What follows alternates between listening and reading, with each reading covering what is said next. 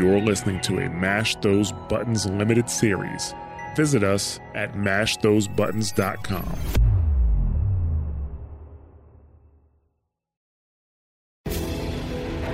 On this episode, we enter Mother's heart, meet the Oseram and the Carja, and prepare for the proving. Welcome to episode 3 of Lightkeeper Protocol.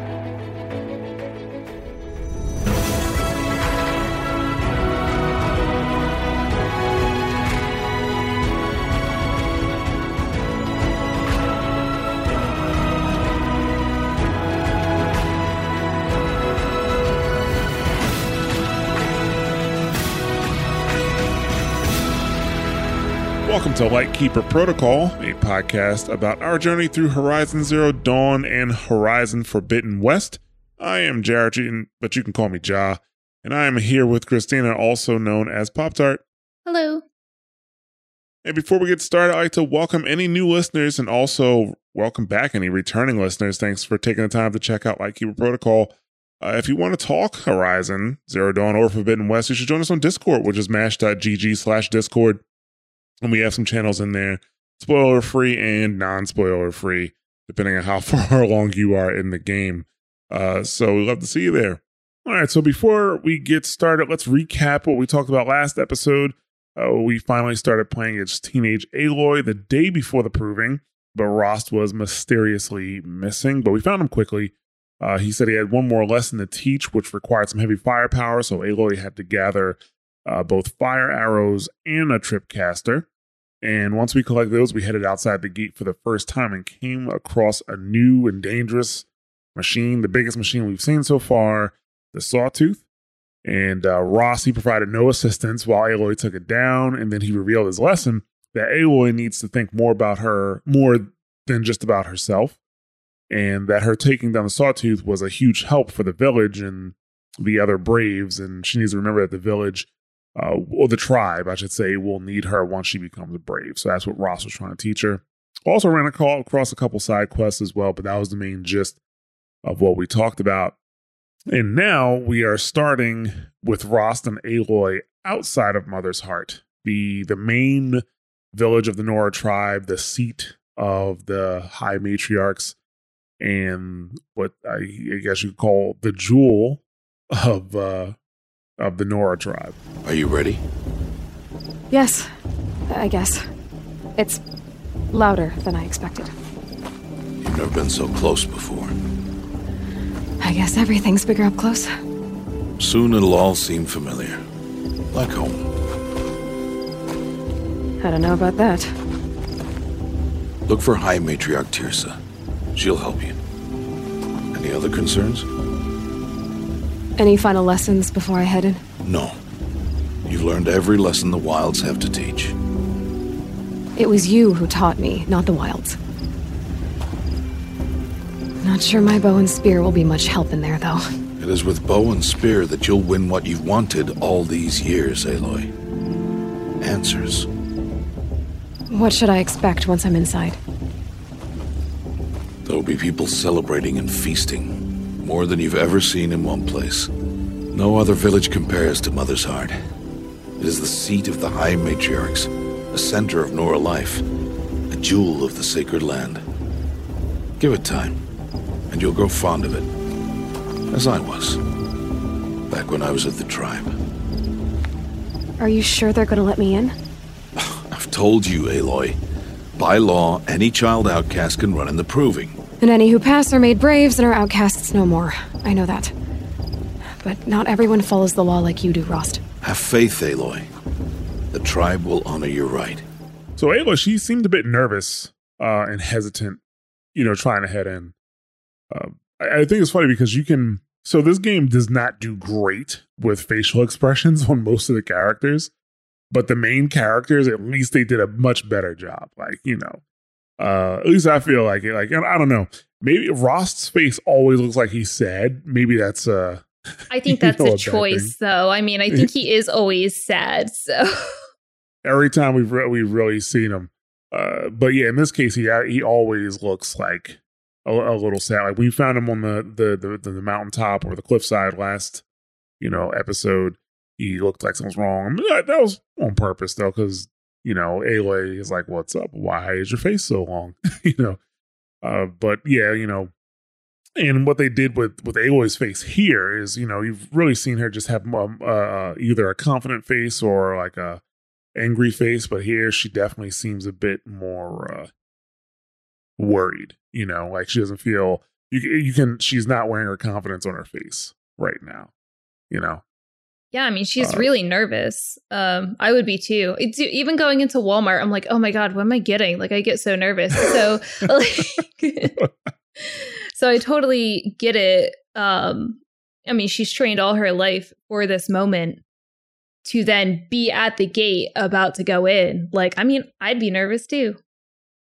Yeah, I'm not sure if it's really being nervous about the proving itself. I think she is. She's. I think she's actually pretty confident in her abilities. Uh, she is. Um, I, I think she's just nervous about being around all those people because that's what she's not really used to, right? Like when she gets to the gate, she says, "Oh, it's louder than I expected," which I mean, it's true. She's she's been an outcast her whole life. She's never really been around any celebrations. Not like the outcasts at least in the embrace get together, anything like that, you know? So, I mean, look at uh Grata, like she won't even talk to her. She talks to All Mother instead. you know. So I think that's what she's uh more uh, you know, worried about. Even she she says something like uh she says something that like, you know, her, her skills with a bow and spear won't help her in Mother's heart, which is which is true. Like she doesn't need her warrior skills uh, you know, she needs her, her, her social skills, which she probably doesn't have many. She's the only person she's talked to for 16 years is Rost. Right. And Karst. And Karst. She did talk to Karst. so there's that. But I'm pretty sure that wasn't like, you know, a major, like they weren't having a major conversation. So, you know, Rossi does try to assure her that, uh, you know, eventually it will feel like home and you know, she's he says, you know, he talks up Mother's heart, says it's the center of Nora life and the jewel of the sacred land. That's what I was trying to say earlier, jewel of the sacred land. and um yeah, and so he's like, you know, you're gonna it's gonna feel like home soon. Like, you know, once you get used to it, you'll be you'll be fine. And Ailish, I mean, she's even worried that they won't even let her in. You know, you know, because even though she's entitled to the to run the proving, she's you know, she says that you know, because Rost brings up that it's it's the law that she can be there. And she says, well, not everybody follows the law, like Rost. That's true. Because Carson's not following the law, that's for sure. I feel like people try, I mean, people try to follow the law. So, like, Rost follows the law a, a decent amount for being an outcast, I would say. A decent amount? I, yeah. I, think he's al- almost to the letter. The only things I've really, we've really seen him relent on was him letting Aloy keep the focus right? Right. And then getting a tripcaster from Karst because he he even didn't want her to go talking to Karst. He doesn't like her talking to Karst. But he also but, went outside of the gate, which he wasn't allowed to do, right? No, I think he can go out the gate. Like what they can't do is leave the sacred land, which once you get out the gate, that's still the sacred land. Right. Yeah, that's still sacred land. So uh the gate everything inside the gate is what's called Mother's Embrace and it's probably well it's the safest area in the game because it's the starting zone but also because they actively work to keep machines out of um out of that area. But you're going to see nora even after you get out the gate you're going to see nora all throughout uh a certain area. Not throughout the game but at least through a uh, a certain area.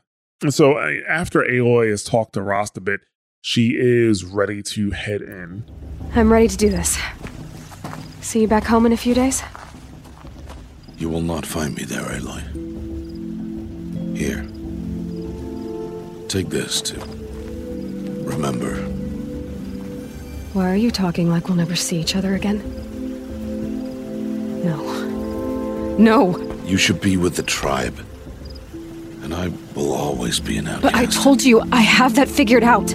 I'll come to you in secret. I'll be the one breaking the law, not you. You don't even have to talk to me. This attachment to me will only hold you back. It's my wish that you embrace the tribe. You've lived in isolation long enough. Not Until now, I didn't. For your sake, I must go where you will never find me. This. This is goodbye. No, it's not. You taught me how to track. Wherever you go, I can follow. Not this time. This time. And every time. I'll be wearing this when I find you. May All Mother bless you, Aloy. And you. So, you know, after, you know, when she's ready to go in, she's like, okay, I'll see you later. you know, I'll see you at home in a few days. And then she finds out that Rost is actually planning on disappearing. You know, he, he's planning on uh, getting lost because he doesn't want Aloy to be tempted to break, you know, tribal law. And he's also worried that her attachment will only hold, it's only going to hold her back, which is kind of true. Like, if he sticks around, if he's accessible, she's not going to, you know, after she wins the proving, she's going to get her prize, which is the answer she wants. And then she still won't really have that much of an attachment to the tribe. She's going to have more of an attachment to Rost. And if he's not around, she may be forced to stay attached, you know, to, to stay more attached to the tribe. And that's what Rost wants. That's what Rost wants for her. Right. I mean, I'm not surprised. I'm I'm really not surprised when he's like, "Yeah, you're not. I'm I'm out." Um, but I think that she would hunt for him no matter what. I think she would be like, "You know what? Forget the tribe. I don't care. I'm going to look for him no matter what cost." Right. Well, that's kind of like what her response. Actually, Right. you can have one of three responses, right?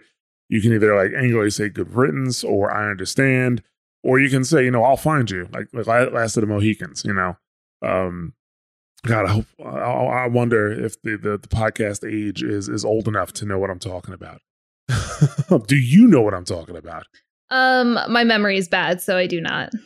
Uh, But then if you told me, I'd be like, "Oh yeah, that's right." yeah. So yeah, I mean, I didn't say good riddance or I understand. I mean, I can't be mean to Rost. Like you know, No this isn't way. Mass Effect, right? this, is, this isn't Mass Effect. There's no Renegade playthrough here. Like I'm just, you know, I can't really be mean to Rost. And you know, I chose this. Obviously, this is my second playthrough. Uh, this is my second time. But that's exactly what she tells Rost that she knows how to track and that she'll track him down. But Rost is kind of like, not this time, you know, like you won't be able to find me. And, you know, she's saying that she definitely will find him. And he, Rost gave her like a trinket, you know, and he, she's like, I'll be wearing this when I, I, I find you, you know. And it, I think it's like her, like, you know, this is the first time we really hear her kind of talk like this because she usually talks with a lot of confidence. She doesn't really talk with a lot of emotion unless it's like anger, you know. Uh, but like, uh, yeah, this is the first time she's like, no, no, no, I'll, I'll, I'll definitely find you. Uh, you know, she, I mean, Rost has been her everything, right? Rost has been the only person who's taken care of her her entire life. So, you know, they they both, you know, they're about to part ways, and they give each other's, you know, each other's an all mother's blessing, and, that's it. And you know, right before she heads in, she's like, I have to let him go for now. But she definitely plans on, at least with the dialogue option I picked, she definitely plans on going after him or looking for him after the fact, which I'm not to blame her. Like, you know, there she has absolutely no reason to attach herself to the tribe. None. Right. Like I said before, like she just wants her answers. Like she really doesn't care. And to me, regardless, she kind of seems like the person that would want an answer to the world itself, not just what she's seeking. So I feel like that's kind of the path that she would take is I'm going to go because eventually she has to leave, right? So it's Right. like uh, I want to figure out what's going on and I'm going to find Rost. Like I it's there's no way she can stay there. Right. Yeah. Just that. That's it. Doesn't make sense for her to do so. Like not like you know unless they drop like a bombshell on her once she's inside the the tribe or um you know the the matriarchs tell her like some crazy you know something crazy that makes her want to stay and investigate that more. Right. You know that's something. But if she just gets the answer and that's the end of it, she's gonna go after Rost here. you know. So uh, she heads to the gate and she's met by two guards that don't want to let her in. You will turn back outcast. or bleed? Your choice. Make way! Make way! Braves, stand aside. She is welcome here. Mother's heart is open to you, child. Come. I assure you, most Nora aren't so rude as those idiots. You're Teersa? Who else would I be? Come on now. I've been waiting for this day a long time. You have? Oh, yes. But for the moment, I must leave you. I have other outsiders to keep safe tonight. You what? Envoys from another tribe, the Carja. Come to observe the proving, and oh, how the Nora hate the Carja. Carja. But that's my problem. We will talk later. In the meantime, enjoy the festival. Oh, down the path to the right, you'll find an old friend who can't wait to see you. But I don't know anyone here. Try telling him that. We will talk later. May the goddess protect. What is going on? Yeah, so just like she thought the guards at the front didn't want to let her in, you know, they were pretty much like, yo, turn around or we're gonna we're gonna like we're gonna it's a turn around or bleed is what they say. So they're threatening uh, violence. Even though I do think this would have been more be a bit more impactful if they didn't hint that this might happen in the first place. You know? Yeah. Yeah. So they kind of hinted it, and then it happens immediately. Uh, but we, I mean, we already knew that the tribe really disliked outcasts. But you know, this kind of continues to trend. You might think that the Braves were, were a little different because of how they were at the encounter at the gate, right? You know, because when Rost did the whistle and they let him through and he nodded at them, they nodded to him. You know, that's it. But they weren't like, you know, you ain't going, you're not getting out here. You know, we're not going to open this gate for you. They weren't mean to him. yeah, I was, it. I was fully expecting her to like whistle. oh, yeah. to get into the gate, like, oh, she just has to whistle, but like, no, because Rost is is known, and he, like you said before, he's um oh what's the word? Like has honor. honor? Yeah yeah yeah. Mm-hmm. so like nobody knows who she is except that she's an outcast. Right yeah.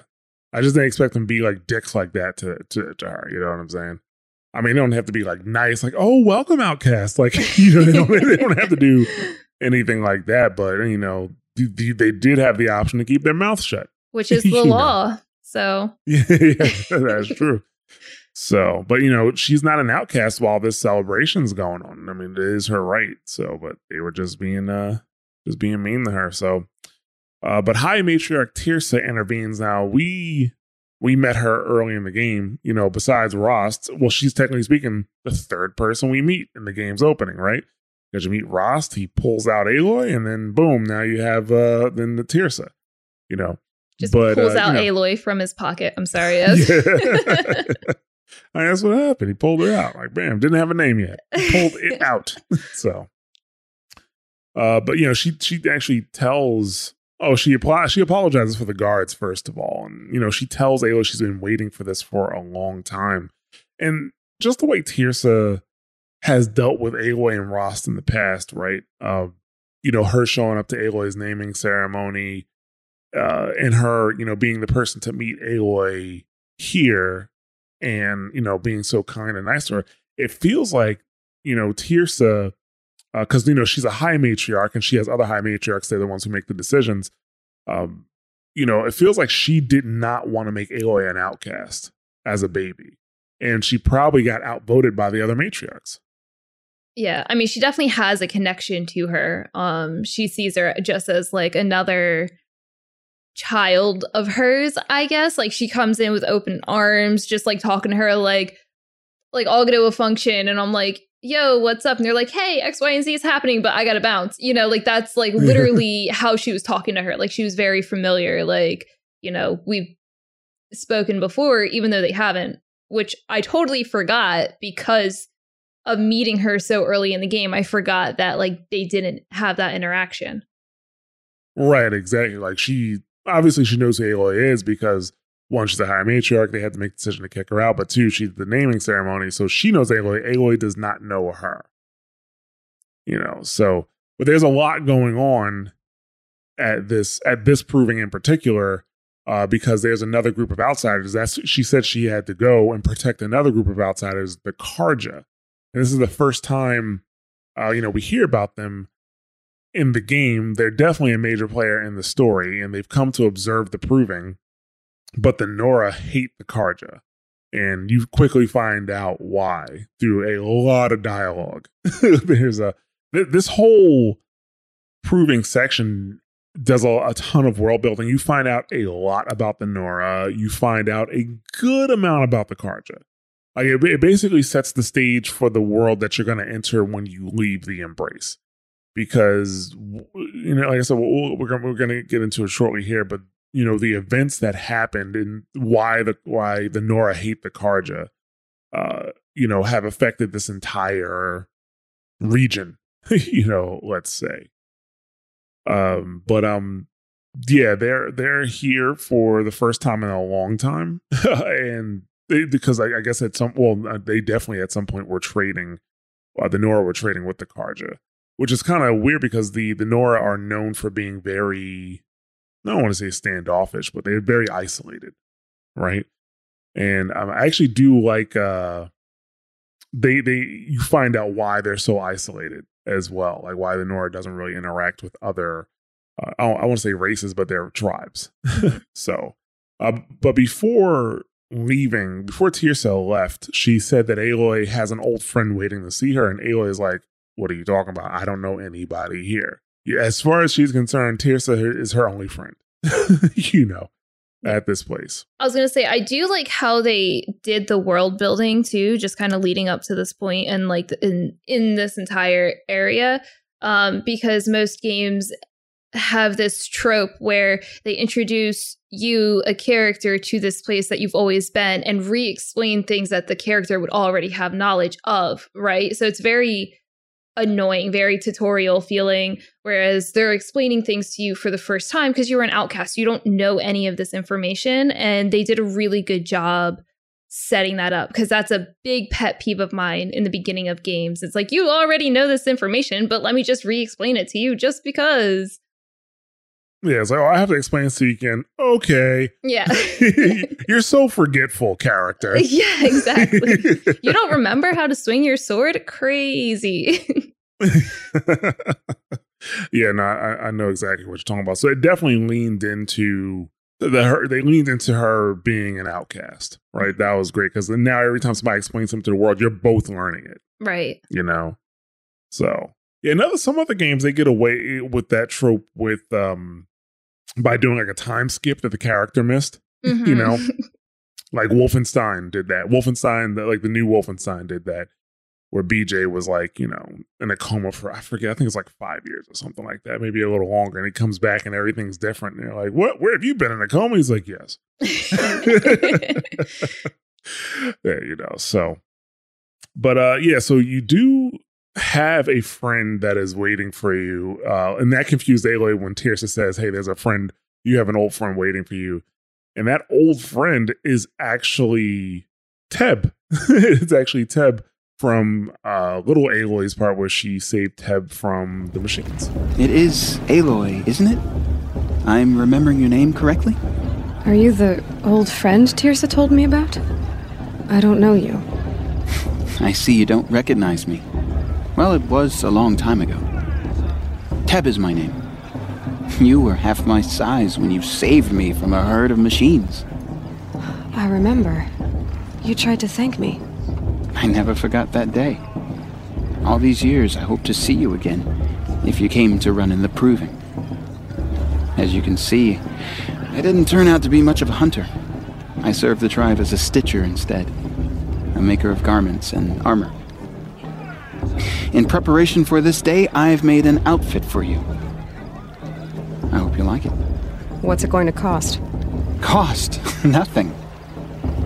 Consider it the thanks I tried to give years ago. Long overdue. Seems to fit you perfectly. Thank you, Teb. I've never had anything like this before. Well, it's yours. I think you'll find it affords more protection than what you were wearing.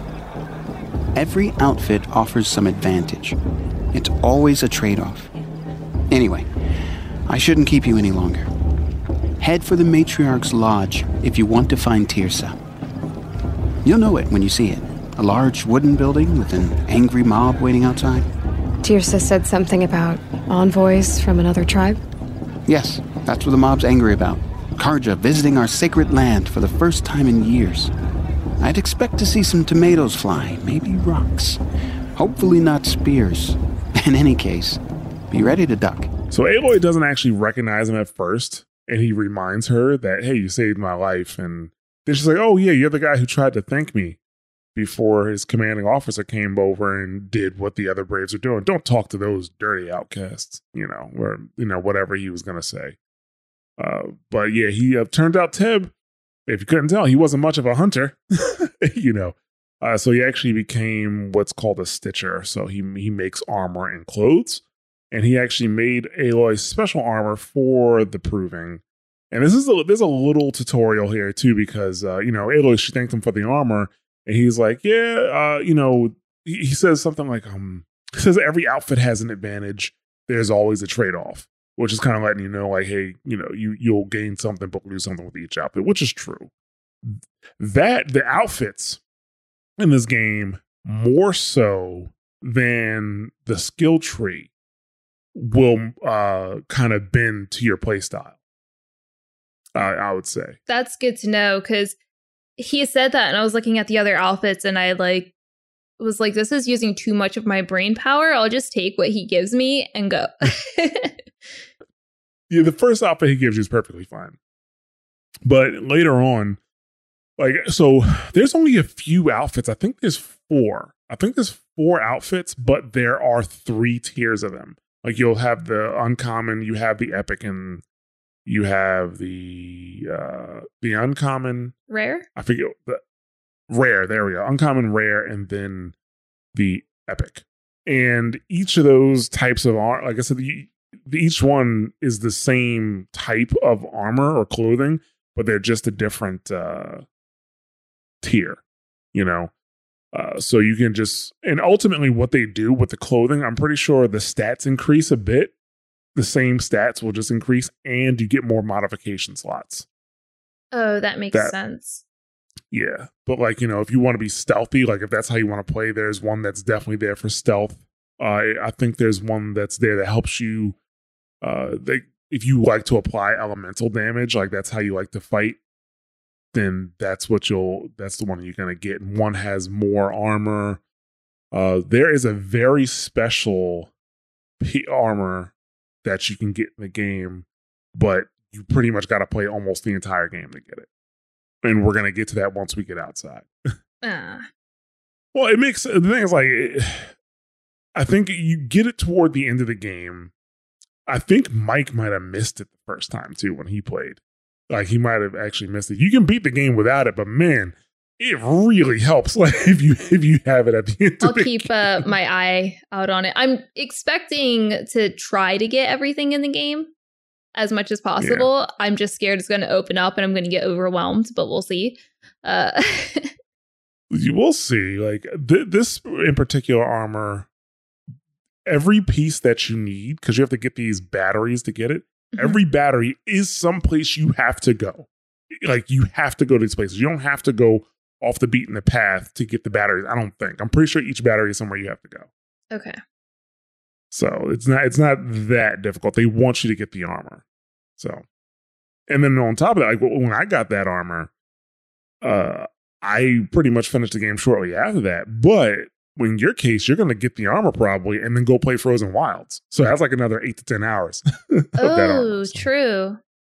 Yep. So there you go. There's there's the benefit. but um, you know, uh, he uh he tells Aloy that he's she's looking for Teersa. She's at the High Matriarch's lodge, and there's an angry crowd out there. You know, they're pissed off about the Carja being in the sacred land for the first time in years. He says so. He says just be be prepared to duck because they might be throwing things. Uh, but before you even get there, you do get to explore the festival a bit more, like just walking. I mean, it's still it is a linear section, but you get to kind of see what's going on. Like, you know, it's a very festive feeling. Uh, there are people playing drums, they're dancing, they gather around, they're eating, they're talking.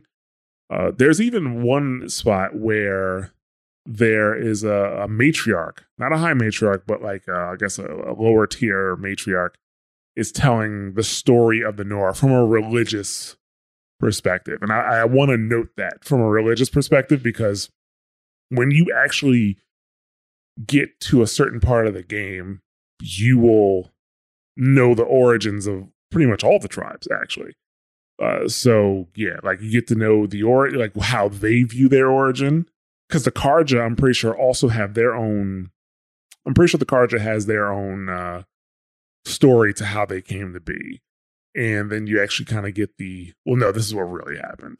like this is how, uh, you know, they they traveled. But uh, so you know, she's telling. Were you gonna say something? I was just gonna say yeah, because like I sat, I sat through that, and I was like, ugh, like the whole, like I watched the whole thing, and I was like, all right, here we go. Yeah, it does take it does take a while. So, uh, but at least it feels like a while because you're playing a game and now you're just sitting listening to somebody talk Right. and tell a folk tale essentially. right. Uh, but according to the matriarchs, uh, all beings were created by All Mother. And for a time, they lived side by side in harmony. And eventually, uh, you know, some men or, or some of them grew greedy and they uh, wanted more. And I I actually, I did want to specify that when they say all beings, they mean man, animals, and machines. Okay, so man, animals, and machines, all of them created by All Mother, and they live side by side. So the people who wanted more and became greedy are what they call the faithless ones. They call them the faithless. And uh, they wanted more from All Mother. They weren't happy with what All Mother gave them. And so the machines promised to serve the faithless and build them a better world than All Mother could. And the faithless left with the machines while the Nora stayed uh, with All Mother. and uh, the machines originally they they did create the cities for the faithless, but eventually a machine called the Metal Devil became the king of the machines and became so powerful that the faithless started to serve it. And the Metal Devil wasn't content with that; it wanted all men to serve it. So, and it became angry that the Nora wouldn't, so it attacked All Mother, and All Mother struck it down. So I'm not sure if you noticed in on the map. If you look on the map, I think it's in the southern part of the embrace.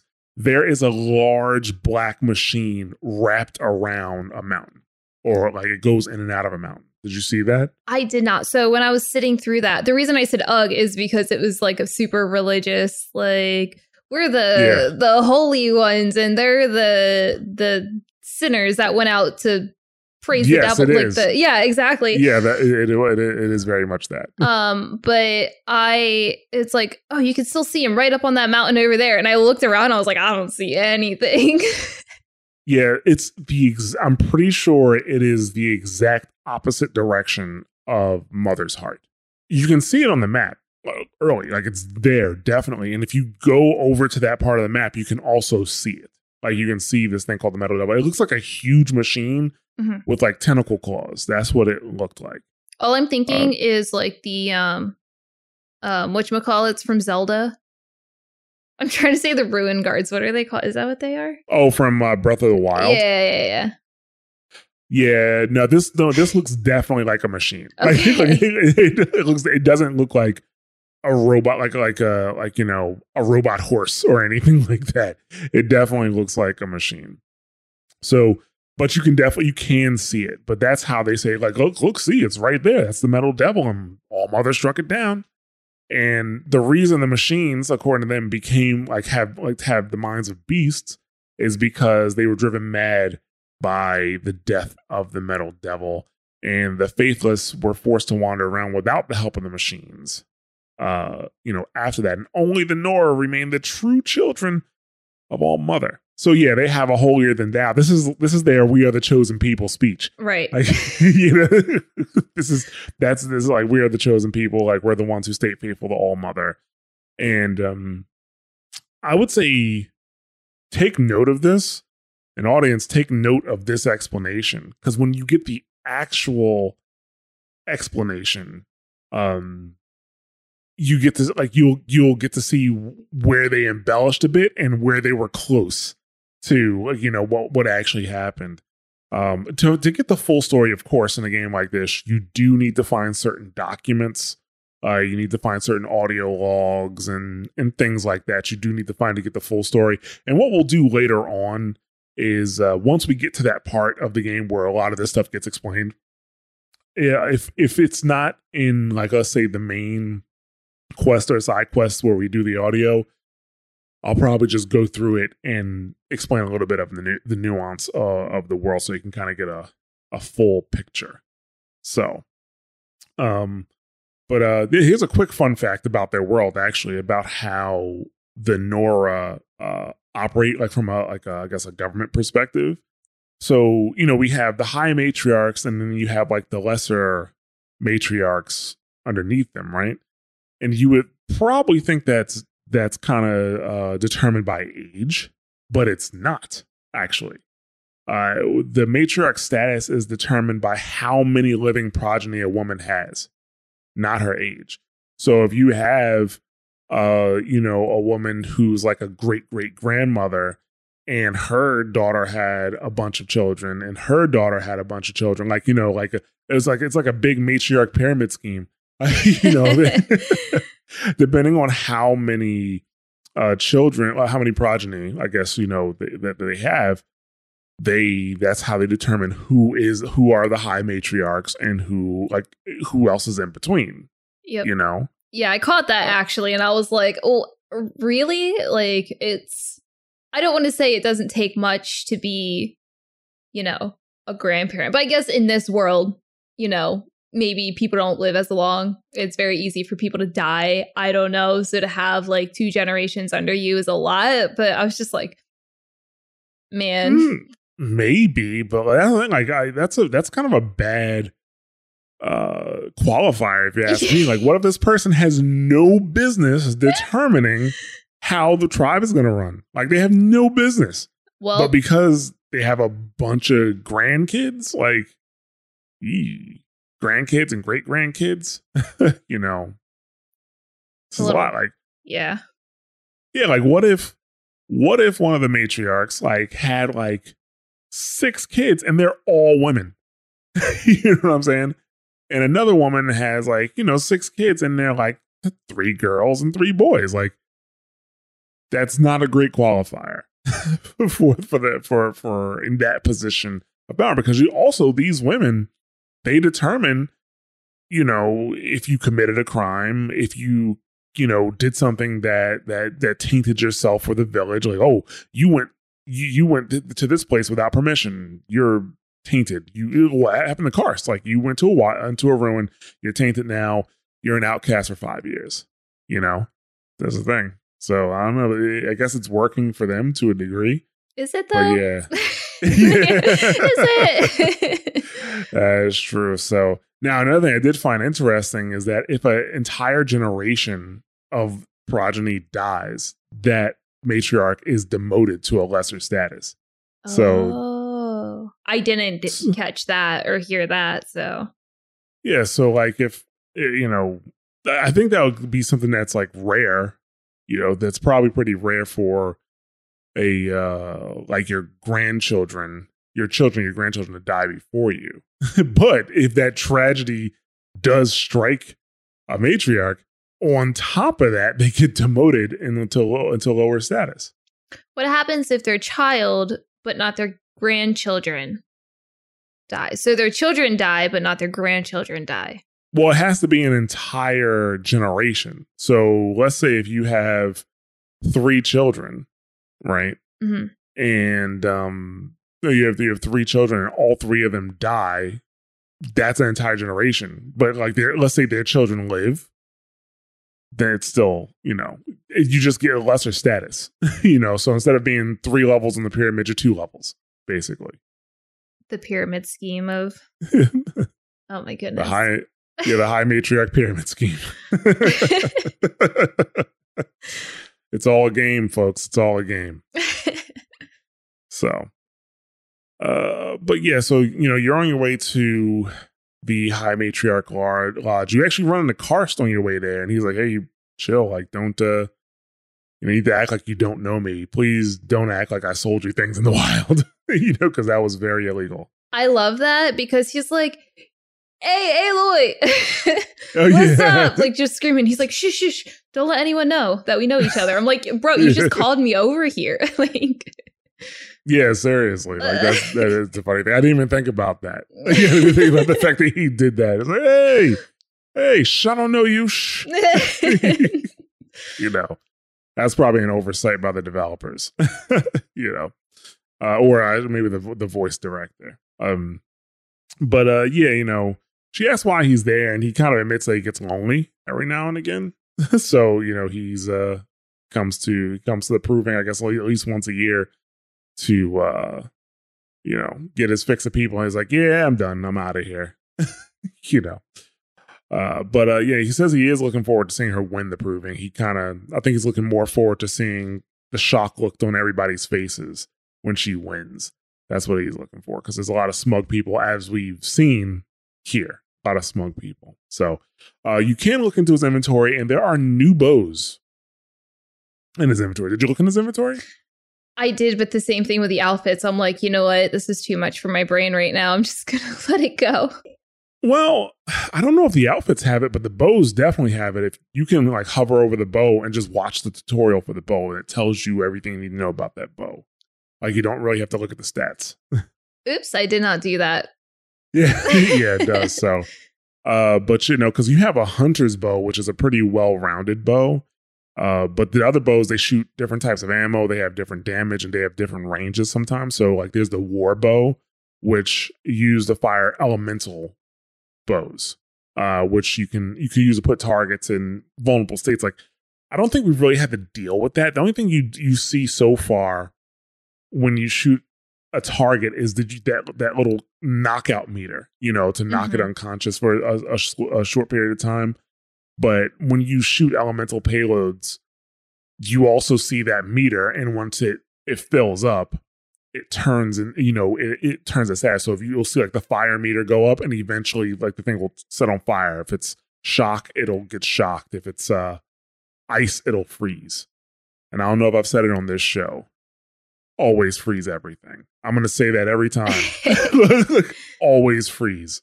Uh, pretty much, it's to, even things that aren't susceptible to ice are actually susceptible to, to ice. So, um, it's, it, you'll, you'll see, you'll see what I'm talking about.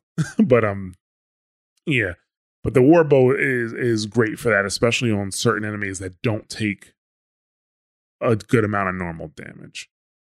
Uh, the sharp shot bow is slow firing, but it's like super accurate at long range. So it's sharp shot bow. It's a sniper bow, you know, essentially. Um, but uh, you do get some other bows that attach to that bow. That's actually that are actually pretty cool. Um, but yeah, all the bows are going to get a workout. I will guarantee you. Like you, I don't think uh, I don't think you're gonna just not use a bow. Oh yeah, I'm to gonna be perfectly I'm, honest with you. I'm using my bow a yeah, lot. like all all of the bows. I'm pretty. You, you will get a, you'll get a workout. You'll find a reason to use them all. So, um, so here's also another quick tip if you didn't realize it because during my first playthrough I didn't realize this until I was a good I was pretty deep into the game. Every weapon you get has a tutorial attached to it. You have to activate it. And when you activate it, it's a it's actually a, a, a quest, and it gives you XP. Okay, so that's something that happened to me last time that I forgot to bring up. Is I had the tri- I got the trip caster, and it was like hit two enemies, and I did that, and it didn't go through, and I'm like, what the heck is up with this? I guess I just didn't activate it.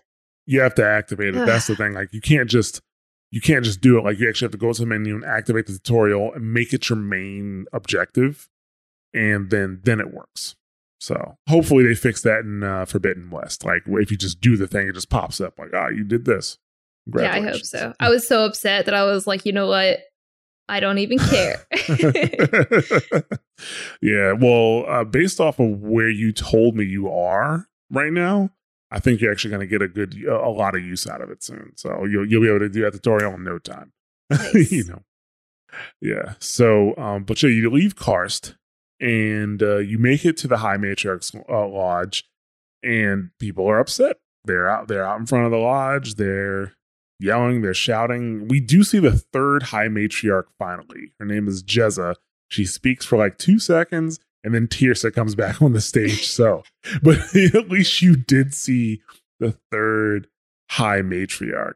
Uh, and I guess it's because I don't know, like I, it's a little weird to me. There's three high matriarchs, and I mean, honestly, all throughout the game, I honestly cannot remember Jezza being a big part of anything. Maybe she's just quiet. She kind of seems like someone that might get bossed around a little bit more because the other two are a lot more vocal.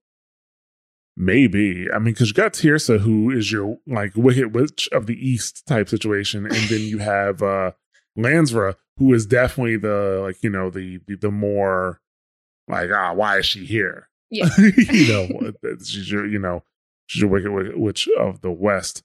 But uh Teersa, she's trying to calm the crowd down. You know, saying they've been at peace with the Carja for two years, so obviously they weren't at peace before and it's time to reestablish trade with Meridian, which is the the capital, the Carja capital city. So we now, at this point we know they had trade. Something happened where they weren't at peace, and now they're back at peace again. So the Carja envoy starts to talk, and the crowd starts throwing things at him, and they're they're uh, shouting "killers and slavers," and then that's when we meet Erend.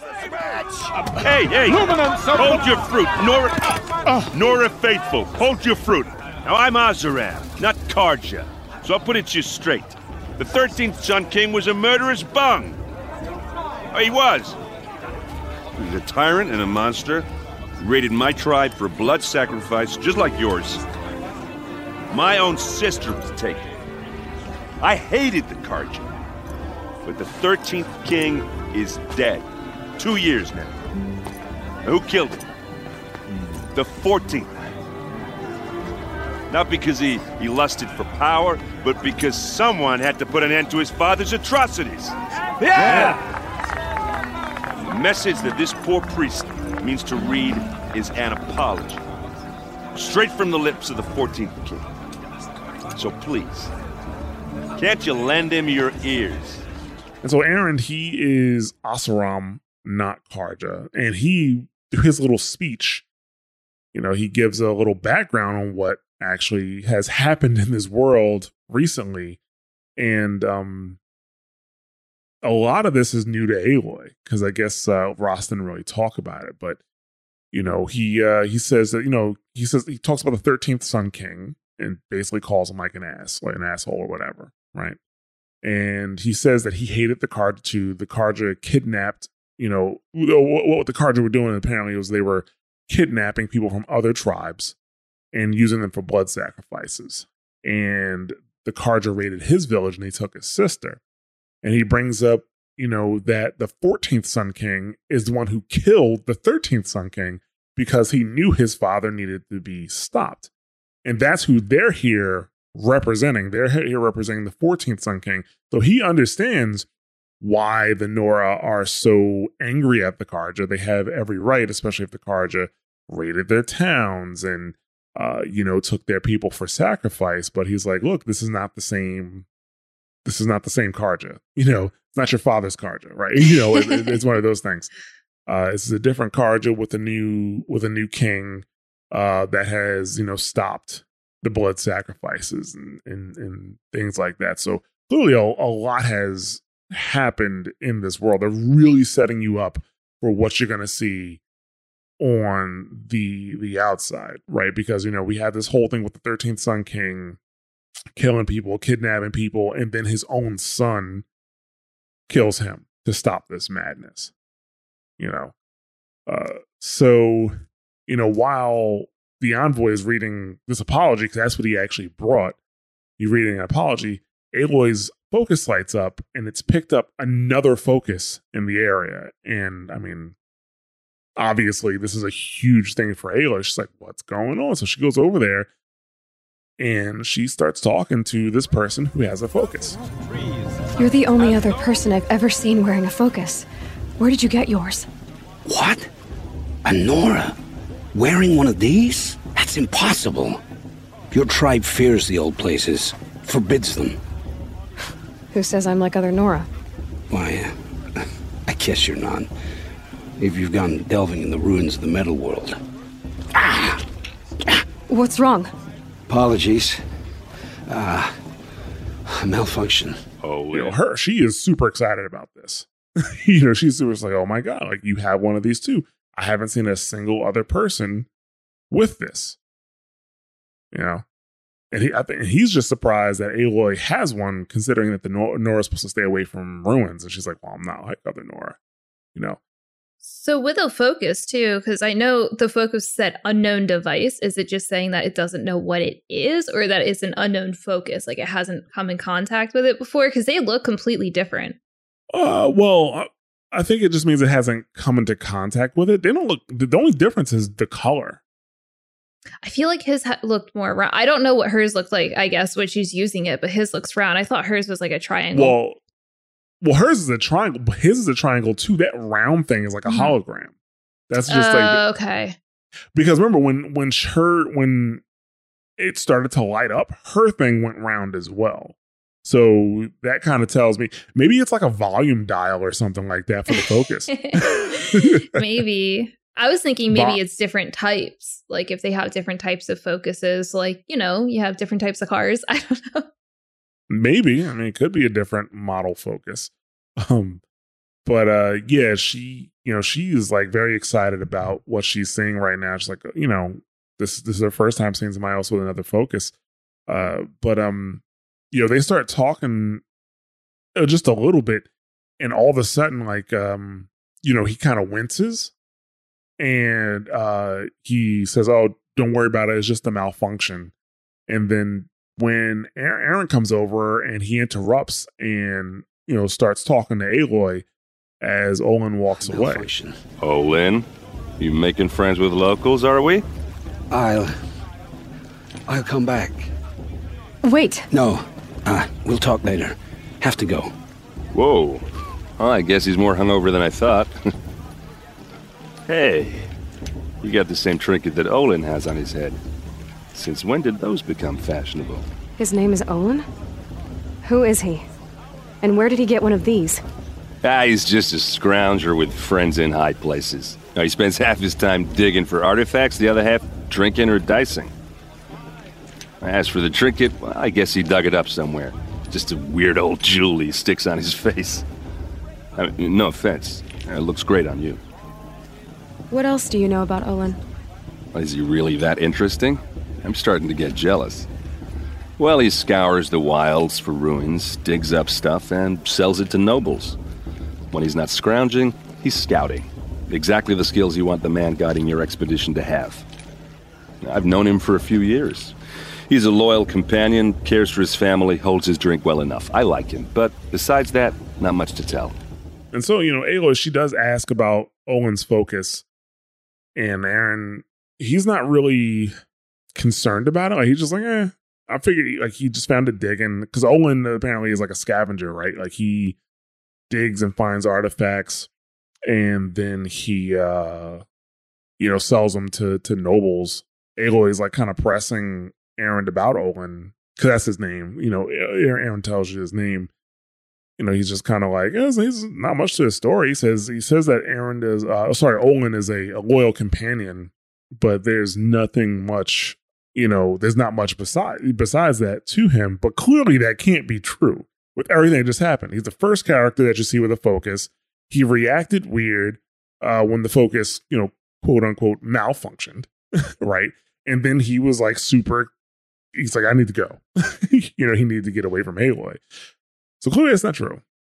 Does Erend know what the focus is though? Because he's like, oh, that's just like a jewel on his head. Like he doesn't seem to know that it's an actual device. No, I I don't believe he knows what it is. You know, because I mean, the other tribes, right? They seem they don't really seem to have a problem going into ruins and stuff like that. And you know, Erend, he does. You know, in in, in, in this kind of same dialogue options that you're going to get here, he does talk about the the Oseram and how there are tons of ruins where they're from. So they're used to going down there and seeing stuff. And do keep in mind, right, that the ruins just look like ruins until you put a focus on your head. Right. Right. The yeah, like the ruins just look like metal ruins until you put a focus on your head and then you can see all the controls. So if you've never had a focus, you never know. You know. So for him, he, you know, Olin probably finds tons of stuff in the ruins, and they just kind of look cool, you know. Uh, you know, they probably sold a floppy disk to uh, to a uh, to to one of the nobles for for a higher price than they should have paid for it. you know what I'm saying? So yeah, I think you're right. Like, oh, like Erend is just like, yeah, something he found, some toy. Like, you know, even even Rost thought it was a toy, right? So, uh, yeah, but she she does have some other questions for him, and it provides a ton of good information in in the game uh, on on this world. So she asked about the red raids, but she never heard of. I thought your friend was going to go down in a hail of fruit, but you really calmed the crowd. Uh, thanks. I-, I wasn't sure I could do it. The Nora is still pissed with the Carja about the Red Raids, and who can blame them? I never heard anything about Red Raids growing up. What were those? Your tribe was at war and you didn't even know? were you kept hidden away? Did you have overprotective parents or something? I grew up as an outcast, shunned by the tribe. Oh, yeah, I've heard the Nora do that. That seems cruel, if you ask me. But even an outcast knows about the derangement of the machines, right? How they get deadlier every year? Well, the mad Sun King figured if he spilled enough blood to the Sun God, it would calm the machines. Didn't work. But for years, he raided the tribes and took captives for sacrifice. My sister among them. The Nora put up a good fight, but lives were lost. So, what happened? How did it all end? The Mad King's own son united Carja rebels with Oseram freebooters. And together we did the impossible, took back Meridian and killed the crazy old king. So now the son sits on the throne and it's a big improvement. Under Avad, there's no more sacrifices, no more slavery. People from all tribes are welcome in Meridian now, even Nora exiles. You really should come visit. So Erend, he was like super surprised about that. And then she said, you know, I was an outcast, right? Like I I lived outside the tribe. Cause he's like, what do you mean your tribe was at war and you didn't even know? And she's like, no, because I was an outcast. You know, why would they why would you know I am a little surprised that Rost never said anything about it you know? Yeah i was going to say that because this is a this is what the second time that you just said it happening and it's a continuous theme as you're finding out this information where people are like you didn't know about this? And i'm wondering if it's just like rost either doesn't know because he doesn't want to talk to people um to break the law right? Or he's shielding aloy or he just doesn't care that is true that is true because he has been an outcast for a long time. He's been an outcast for a long time. And the High Matriarchs probably really only talked to him to give him Aloy. So right. they may not have told him. So he, you're right. He may not have known because if it was something he he because you know Rosta is very loyal to the tribe. So if it's something he he did know, it's just really surprising that he wouldn't say anything to Aloy about it because he'd want her to know because he wants her to get closer to the tribe. Right. You know. So but um, yeah. So she didn't know. He Erend was like, "Oh, sorry, I didn't really. Er, sorry, I didn't know you were an outcast." And he even says that he thinks it's a bit inhumane. But uh, but then he did bring up something called the derangement of the machines, and he says, you know, every year the machines have been getting more aggressive. Now, I don't think Rost mentioned it by name, but he kind of talked about it when he brought up the sawtooth, right? He's saying, you know, the machines are getting more and more dangerous. 10 years ago, the sawtooth showed up, right? And Aloy wouldn't know anything about the derangement because she's lived inside the embrace her entire life. You know, she she she wouldn't know. Uh, so apparently, the Sun King, the thirteenth Sun King, uh, you know, he knew about the derangement. Everybody knew about the derangement because the machines were getting, um, you know, more and more aggressive. The Sun King thought that if he sacrificed enough people, it would calm the machines down. Obviously, it did not. Did not work. it did not work. So he he just he's like, I guess I guess they want more blood. So he just kept doing it. Uh, he raided tribes and took the captives uh, for sacrifice. And one of those tribes was the Nora. One of those tribes was the the Oseram.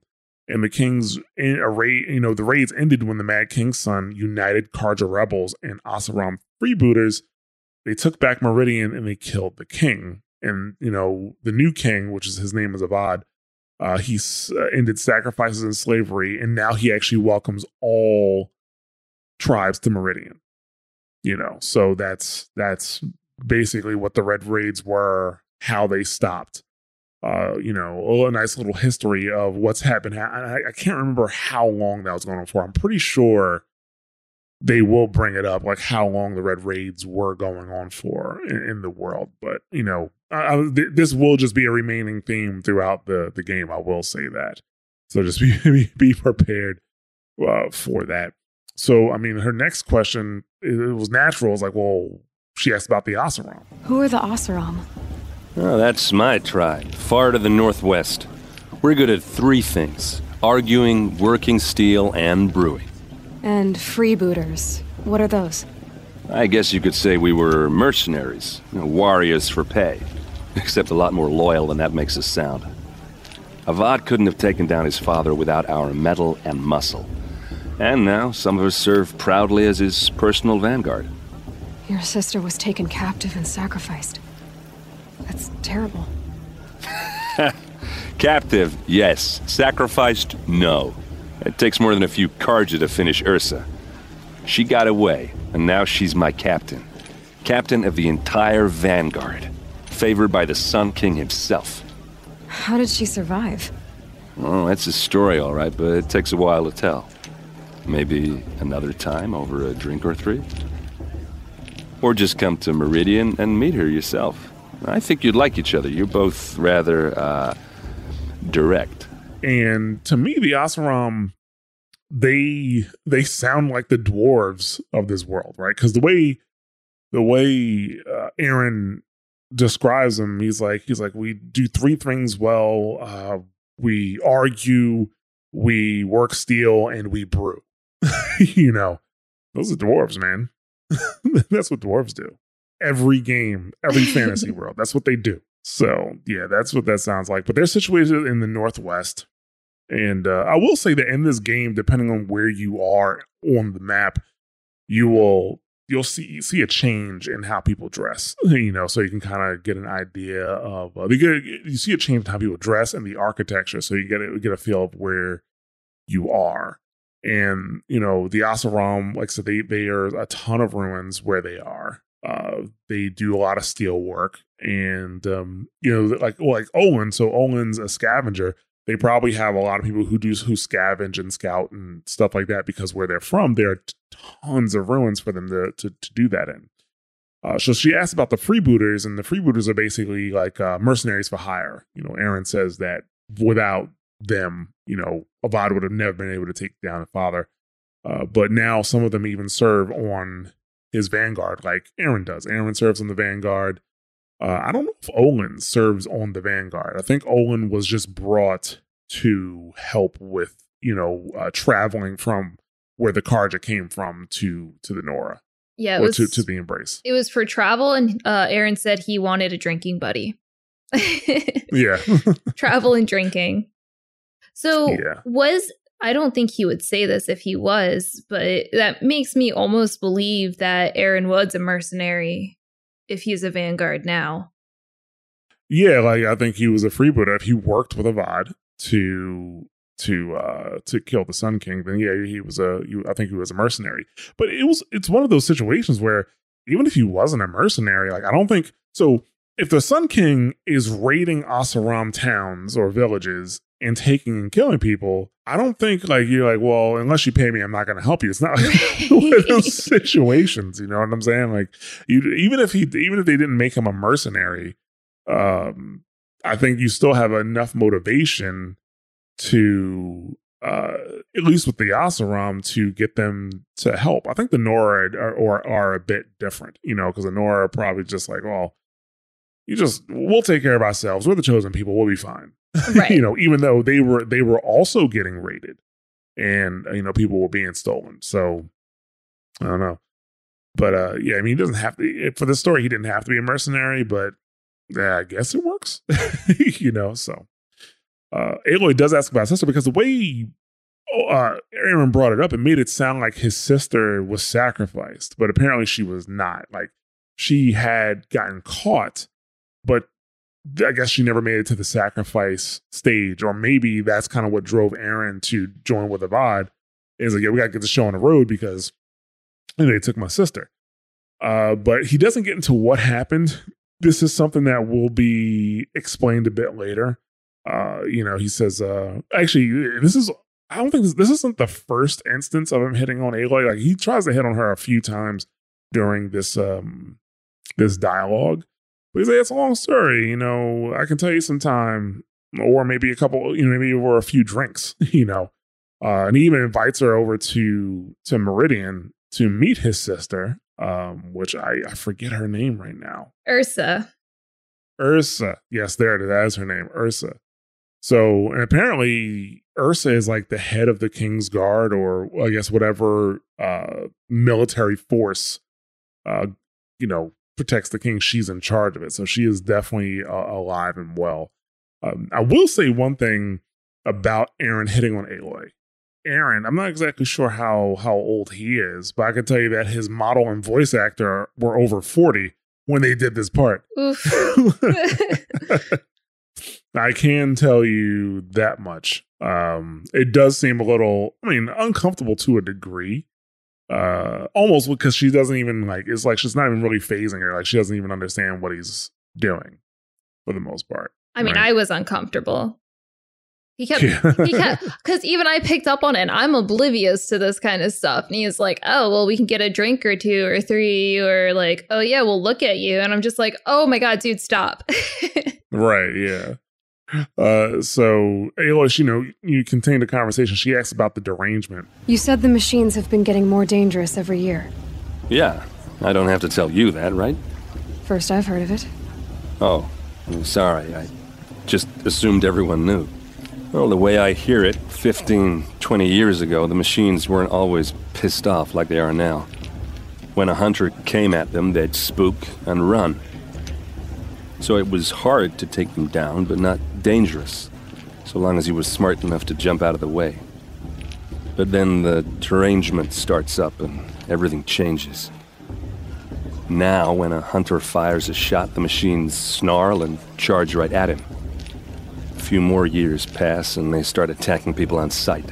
Going anywhere becomes a major risk. If that wasn't bad enough, entirely new kinds of machines start showing up. Bigger, meaner, and heavily armed. Like the Sawtooth. Yeah, ten years ago, that one.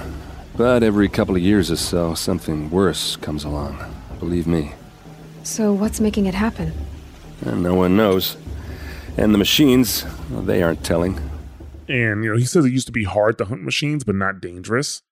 Uh, and then the machines, like, you know, if you shot at them, they started charging at you. And now a lot of the machines will just attack on sight. And so this is what they call the derangement of machines. They just keep getting more and more uh, aggressive. And then they said even, you know, newer machines show up every now and again that are more heavily armed and armored. And, you know, like the Sawtooth is like one of those newer machines. And you're going to come across uh, quite a few machines that are built to, to, to, you know, really hurt you. so that was another point of I just don't think Rost knew. Um, because he said, Oh, like the Sawtooth is one of the newer machines. But you even said before that was like 10 years ago. That's not that new. He just doesn't know what's going on on the outside. Nobody's telling him. right. Because Erend was saying that there's a lot more newer, dangerous machines that have shown up within the past few years. Right, yeah.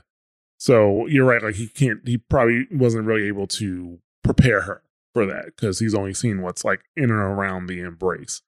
So, and it kind of makes sense. Like once you get out to the world and you see where the machines are produced, it makes sense that like it takes a long time for them to get to the embrace. So, um, but no one knows why this is happening. They just call it the derangement. And um, you know, from a from a player perspective, and I don't think this is really spoilerish, but this plot point does not get addressed until the DLC. Like this plot point gets addressed in the DLC. Like it keeps coming up in the main game, but you don't get an actual like definitive explanation. And actually it's funny because the way the the main game story kind of goes, you kind of think you might understand why it was happening, but then you get to DLC and it's like, no, this is exactly why this is happening. So it actually kind of showed a lot of force, uh, forethought on you know what they were going to do with the game of the future. Like the DLC definitely wasn't an afterthought. That's the thing. The DLC definitely wasn't an afterthought. So yeah. And uh, one thing you do get to see, the machines actually evolve during gameplay. So you kind of see the derangement in action. And the evolution of the machines are actually triggered by how many times a player kills a specific type of machine. You know, and different machines have different like triggers essentially to make them evolve. So one machine type you might have to kill 15, 20 times and then it'll evolve. While another one you only have to kill once. Like let's say it's a really big or powerful machine. You, the first time you kill it, the next one's going to evolve and you have to fight that version of the machine from now on. Well, I'm not killing anything moving forward. Just gonna let just let them be. like essentially basically the machines they I think they just get more armor. I don't think they get more weapons. I think they just get more armor. Uh so you know, like for example, I know like I did notice the thunder jaws like after you kill like a few of them it's a bit harder to to to kill them because like they're a bit more armored like the their weak spots are armored up now.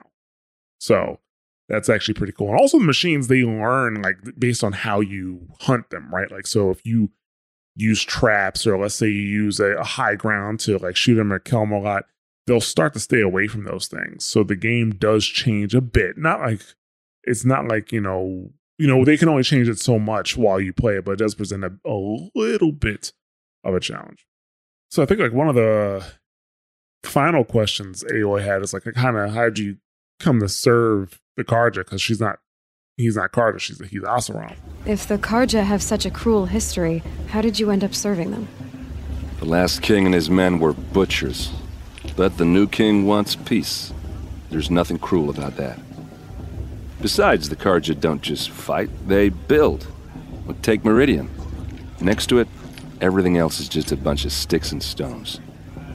Just how big is Meridian? What's it like? Where do I even start? My tribesmen are masters of the forge, the best tinkers in the world. But when it comes to building, the Carja have us beat. The city soars over a canyon with more bridges than the Nora have roads and buildings tall as mountains. And across the valley stands the spire, like a blade thrust into the sky reflecting the sun. You really owe it yourself to see it. So consider that a challenge. Or an invitation. And so, you know, he just basically brings up that Avad wanted peace, you know, and he also brings up that the Carja are master builders, apparently, too. And he talks about Meridian, how great it is. And honestly, there is nothing else in the game like it when you get there. there is nothing else in the game like Meridian. I hope on the PC they fix the, the FPS issues Oh no. because oh man, oh man, like Meridian was was something else. Like when the, when the game first came out, they had had definitely had its issues. Actually, I'm really hoping. Um, actually, by the time these episodes come out, God of War will have made it on PC, and I hope they don't have the same porting issues with God of War as they had with Horizon Zero Dawn because it was really just it was there. There were a lot of like graphical issues. Like even if you had a high end card, like I was running a 2080, and um, for most of the game, it was perfectly fine, but Meridian was a problem uh, at first. At first, and then a couple of patches later, it seemed to be working fine. But uh, yeah, it is the Carja are all really great builders. So, you know, if the Oseram are great steel workers, the the uh, the, the Carja are great engineers, essentially. You know, because that's what that's what makes Meridian impressive because it doesn't just you'll see it like it doesn't just um it doesn't just sit in an area like it's built on the side of a mountain like basically so it's actually pretty cool Yeah, I'm really excited to see it. When he mentioned that, I was like, you know, that's right. The the old world and the metal ruins and all of that is forbidden in this area, but I'm really curious on what kind of technology they have and have embraced in these other towns and other tribes and stuff. So I was actually really excited. I really want to see Meridian, so I'm really excited to get there. Yeah, like uh, yeah, it doesn't take that long to get to Meridian. I think there's like from a main quest perspective, there's like once you get out the gates, there's like one or two stops, and then you head to Meridian. So it's actually pretty cool. Uh, so yeah, you know, as the conversation comes to a close, Erend he shoots his shot one more time. I should make my way to the blessing. Yeah. Look, maybe I shouldn't say this, but it's obvious that you don't belong in this backwater. I mean, you're smart. You're obviously capable, and, well, I mean, look at you. Uh, what are you talking about? You know what. All right, if you ever visit Meridian, look me up. I'll show you around, make introductions. It'd be a whole new life if you want it. Anyway, I have to go to that blessing thing, too, so, uh, see you around, maybe? Like he, he basically tells Aloy that she doesn't belong in Mother's Heart and tells her to come to Meridian. He says, "I'll, I'll give you a whole new life. like, like, You'll have a whole new life." It's like, "Look at you." That's what you were talking about earlier. It's like, "Look at you." And Aloy doesn't answer. She's like, "What are you talking about?" you know, like I don't know what she means. So she is completely oblivious to this. so, plus, uh, so not to mention, I think uh, I, I read that the the um Nora don't have like what you call traditional like marriages and stuff like that or traditional dating. Like you basically like like when the the woman basically picks up like somebody she wants to mate with and like they have like an agreement to have a kid, and the high matriarchs have to approve it. That's how Huh. that that's how that goes. Yeah, it I- reminds me of the Salarians in Mass Effect. Sorry. I'm trying to think of because you don't really interact with the tribe beforehand, but I can't think of people calling anyone their significant other. I only hear about true. brothers and sisters, and that's it. That is true. That's an, I guess that's, that's another giveaway that they don't do things the way other people's do. You definitely, I mean, the Oseram definitely have like traditional marriages for sure, and probably even the Carja. But I, I pull up the Oseram because you will find out that Owen has uh, like a, he has like a wife and stuff. So like you, um, yeah, like you, they they- they definitely have more traditional relationships there. Uh, but yeah, the Nora don't. So maybe that's why she's also unfamiliar with him hitting on her like this because apparently, I don't, don't want to say they're the aggressors, but women are the one that typically initiate, you know, when they want to mate with somebody. Right. you know, Also, she doesn't have social skills, right? So if you're not used to interacting with people, you can't pick up like the nuances in a conversation like that. Yes, absolutely. So that also is not helping. Um, but yeah, finally, it's time for the blessing ceremony. So Aloy heads over there because every participant needs to be part of the blessing ceremony. So uh, Teersa, you know, so the, the, uh, you know, but basically the the the, the blessing ceremony is uh, the the matriarchs say a prayer, and everybody lights a lantern, and the lantern flies away. The lanterns are supposed to be made by their mothers, but obviously Aloy doesn't have a mother, so Teersa made Aloy's lantern. Uh, and um, you know, when Aloy is looking around, she actually sees, you know, the other the other kids there. Well, they're not kids; they're eighteen, right? Uh, this is the rite of passage, and she actually sees Rost. you know, not Rost. Sorry. Um. Oh God, what's the name of the the the Bast? Blast? Bost? Bost. Yeah, there we go. I was there. I was close. the, the rock kid, you know, the kid that throws a rock at her face when she was smaller. She sees him, but she can dedicate who her lantern is to, and you can dedicate it to Rost or her mother, question mark, you know, because she doesn't really know her mother, and then herself. So I picked Rost, you know. Yeah, me So- too. Duh. It's it's the it's the only way to go. It feels like it's the only way to go. So uh now I will admit, like I when I was playing through this for the second time, I actually forgot to talk to Teersa and the Carja envoy. You can talk to both of those people right after the fact. yeah. Uh, I I talked to Olin, which um Olin, he really doesn't want to talk to you. Like uh yeah, like Olin, he's just kind of standing there and he's standoffish. Hello, Olin. You know my name. Ah, guess Erend told you. Why did you act so strange when we spoke earlier? Must be this festival. I'm really not one for crowds. Maybe I should just turn in. Stop dodging my questions. All right, cool your fire. I got nothing to hide. I've never seen anyone else with a focus. Where exactly did you find it? In a ruin, north of the Claim. That's our name for the Oseram homeland. Up there, the metal seams run deep. Steel giants half buried in loose soil. Forgotten caves that the old ones bored into mountain rock. Your eyes just lit up. I found my focus in a cave just like you're describing. A ruin of the old ones. If you've delved yourself, you know as much as I do. Go to those places for answers. Not me. When we spoke earlier, you winced, then looked like you were in pain. Or frightened. Did your focus show you something? It didn't show me anything. I told you. It malfunctioned. Happens all the time.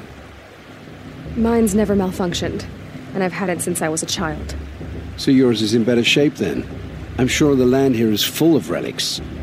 Seeing how you Nora are too scared to delve the ruins.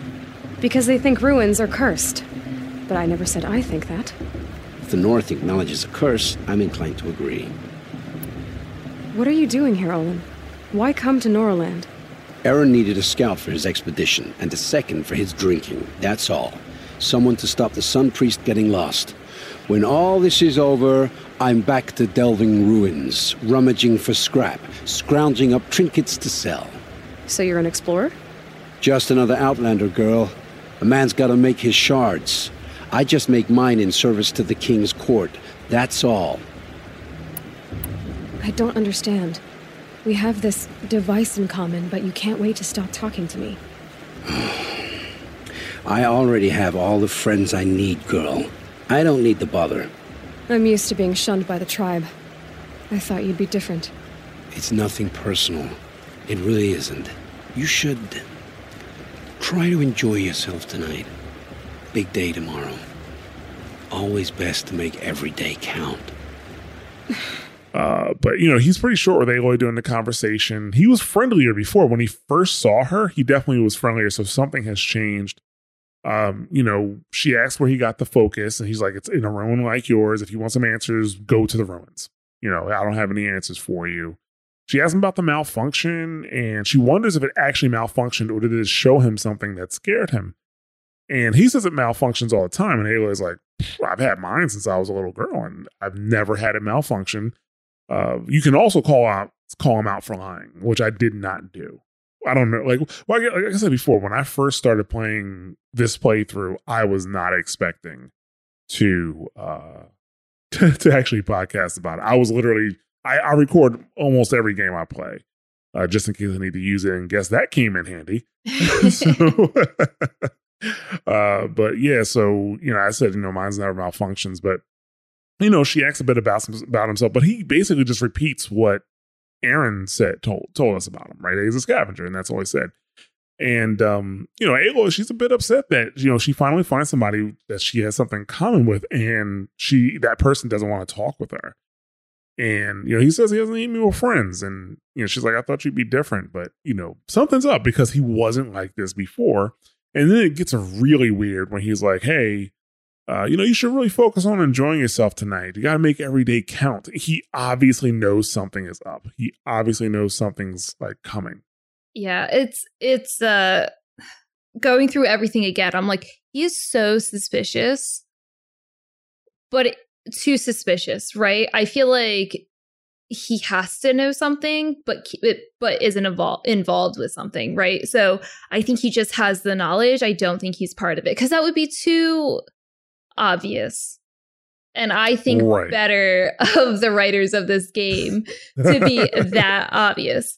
Um, though to be fair, when he was like, listen, I don't need any more friends, I, I, totally feel that. Like when I was in college, I was like, I'm not here to make friends. Like I would ignore not ignore people, but I just wouldn't talk to people. So I understand that at least, but he is very suspicious because he was a little bit more friendly. And then Erend walked over and he was like, you know what, never mind. Right. Yeah. So yeah. Now that, that after that, you're done talking with him. But like you, like, like I said, like I forgot to talk to Teersa after the fact. I forgot you could actually talk to her. You actually get a um little oh my goodness flashpoint is that what it's called when you pick your yeah the flashpoints yeah yeah so she'll ask you like what you thought about like the ceremony um and the option i picked was i found it beautiful because like Teersa to me, she's been nothing but great. So I didn't feel nice, you know, being I didn't feel great being mean. So I was like, whatever, it was beautiful. Um so obviously Aloy's not comfortable with it, but she can see the beauty in it just because, you know, it, it was a really pretty ceremony. Um, but there wasn't too much conversation with it. Um, she's asking a lot of questions like, hey, what's going on? Like, what about my birth? What about my mother? What about this or that? And Teersa's like, yeah, I can't tell you anything. And that was pretty much the whole conversation. Uh, yeah. Which, you know, I mean, that's kind of the whole point she's there, right? To kind of force them into talking about it because I don't know if it was something that they were a little open to explaining. Honestly, they probably wouldn't have shunned, uh, shunned her in the first place, right? Right. So that's the kind of the whole point. She that's the whole reason she's here right now.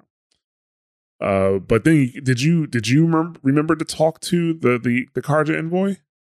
I did. He was um also interesting. Um the whole conversation with that was basically um how Sun King is perfect or whatever. Um and they can't do any wrong and Aloy's like, "Well, what about your last king who was like killing everyone?" he's like, "Well, the vessel was flawed." Uh and then she asked about, "Well, what about a Sun Queen?" and he literally laughed at that question. And he was like, Sun Queen, ah, nah. Did you hear? I'm so, I'm sorry, you were going to say something else. well, no, she was just like, well, I mean, look around. Obviously, women run this place. Like, look at where you're standing. So, right, yeah, you need to be a bit more mindful, probably. right? So, did you hear the way he was like? When so this is the part where he's reading the apology, and Erend starts talking to you, but you can still hear him talking in the background. Do you hear the way he addresses the Sun King? Like no. he's like he's the he, he was the he's like he called him the 14th illuminance in the sun line or something like that. Like oh my goodness, that's actually something I wrote this, but um she kept asking him questions and she, he was answering and she's like, "Well, you said a lot, but you didn't really tell me anything." Um, and at the end, she's like, "This conversation was very illuminating." oh yeah. and he does a little blessing. He's like, May the dawn find you, the day warm you, and the dusk have light to guide your path. And I'm just like, this is so much. Praise the sun, I guess. yeah. yeah. So, you know, you have a very, it's setting up to, for the world to be very religious, at least in these two societies, the Carja and the, the Nora. The Oseram definitely feel different. Like I, I, off the top of my head, I cannot remember if they have some type of deity they worship or whatever, but it I, I don't recall. I don't think so. And that kind of makes a bit more sense for them since they seem to be a bit more technology based, technology heavy, you know. Um, but yeah, well, we'll see. I, maybe I'll have something jog my memory once we, uh, you know, get a bit deeper in the game. So after this part, Aloy actually heads over to the Hunter's Lodge, which is where all the participants in the proving will be resting for the night, and that is where we're actually going to stop this episode. And then next week we're going to pick up at the Hunter's Lodge, which is it's not a lot going on there. Uh, but then the proving, we'll actually talk about the proving and what happens after the proving. So, uh, yeah, this is a major turning point in the story. Obviously, um, the training wheels pretty much I want to say are going to be off after this. you know, after this, the training wheels of the game are off. So we're going to be into our our actual, you know, main quest. The world is going to open up, but first we got to get through that proving. So, uh, yeah, I'd like to thank everybody for listening. And if you want to keep up with what's going on with uh, this show, uh, you can follow us on twitter.com slash the mash network for updates. Uh, you know, uh, Christina, you got any uh, anything you want to plug? Any any social media or podcast? Yeah, you can find me on social media on Twitter at S'mores Pop Tart. Same thing on Twitch.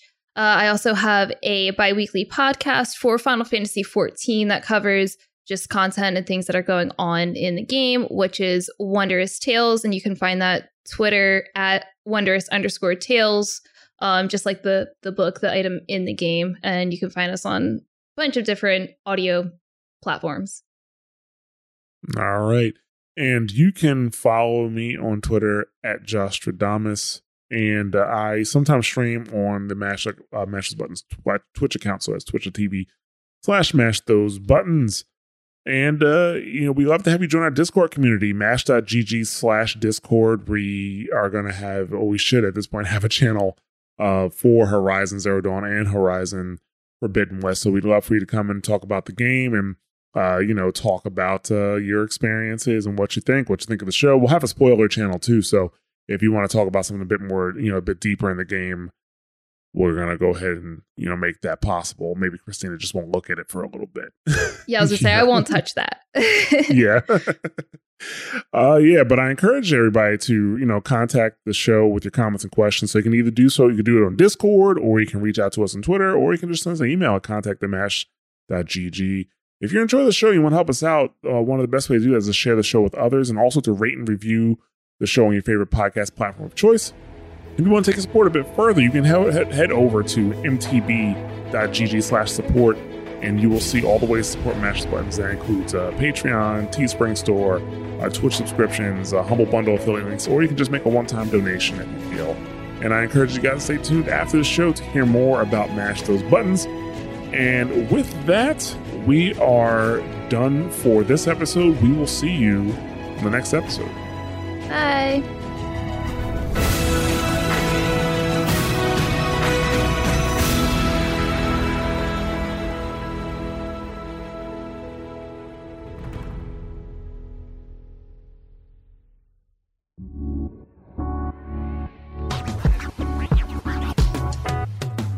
Thanks for listening to a Mash Those Buttons production. If you enjoyed the show, you should check out mashthosebuttons.com and see if any of our other shows might interest you. All of our shows are available on your podcast platform of choice like Apple Podcasts, Google Podcasts, Spotify, and more. If you enjoy our content, you can help support Mash Those Buttons by becoming a patron at patreon.com slash mash those buttons, where you can receive Patreon bonuses for as little as $1 a month. You can connect with Mash Those Buttons at twitter.com slash the Mash Network, facebook.com slash mash those buttons, or join our Discord at mash.gg slash discord.